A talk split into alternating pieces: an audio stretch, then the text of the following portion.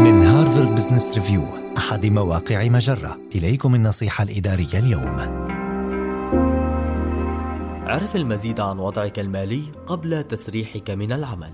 يتساءل الملايين عما يجب عليهم فعله عندما يتلقون إشعارا بالتسريح من العمل. وما هي المواضيع التي يجب إثارتها مع المدير أو قسم الموارد البشرية قبل أن يتم التسريح من الوظيفة؟ أحد الأمور التي يجب أن تقوم بها أولا إذا كنت قلقا من احتمال خسارة وظيفتك هي معرفة موقعك المالي.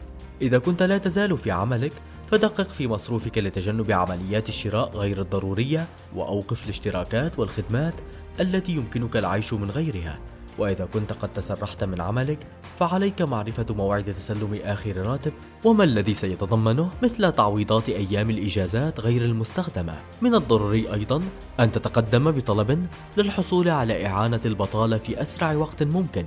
فمعرفة المبلغ الذي ستحصل عليه ستوضح صورة وضعك المالي. أخيرا إذا خسرت وظيفتك لا تفترض أنه ليس بإمكانك طلب تعويض عن إنهاء الخدمة. فمن مصلحة صاحب العمل اكتساب ولائك كموظف خصوصا إذا كان يرغب في إبقاء خيار عودتك إلى الشركة. متاحا. هذه النصيحة من مقال سبعة أسئلة عليك أن تطرحها بعد تسريحك فورا. النصيحة الإدارية تأتيكم من هارفارد بزنس ريفيو أحد مواقع مجرة. مصدرك الأول لأفضل محتوى عربي. على الإنترنت.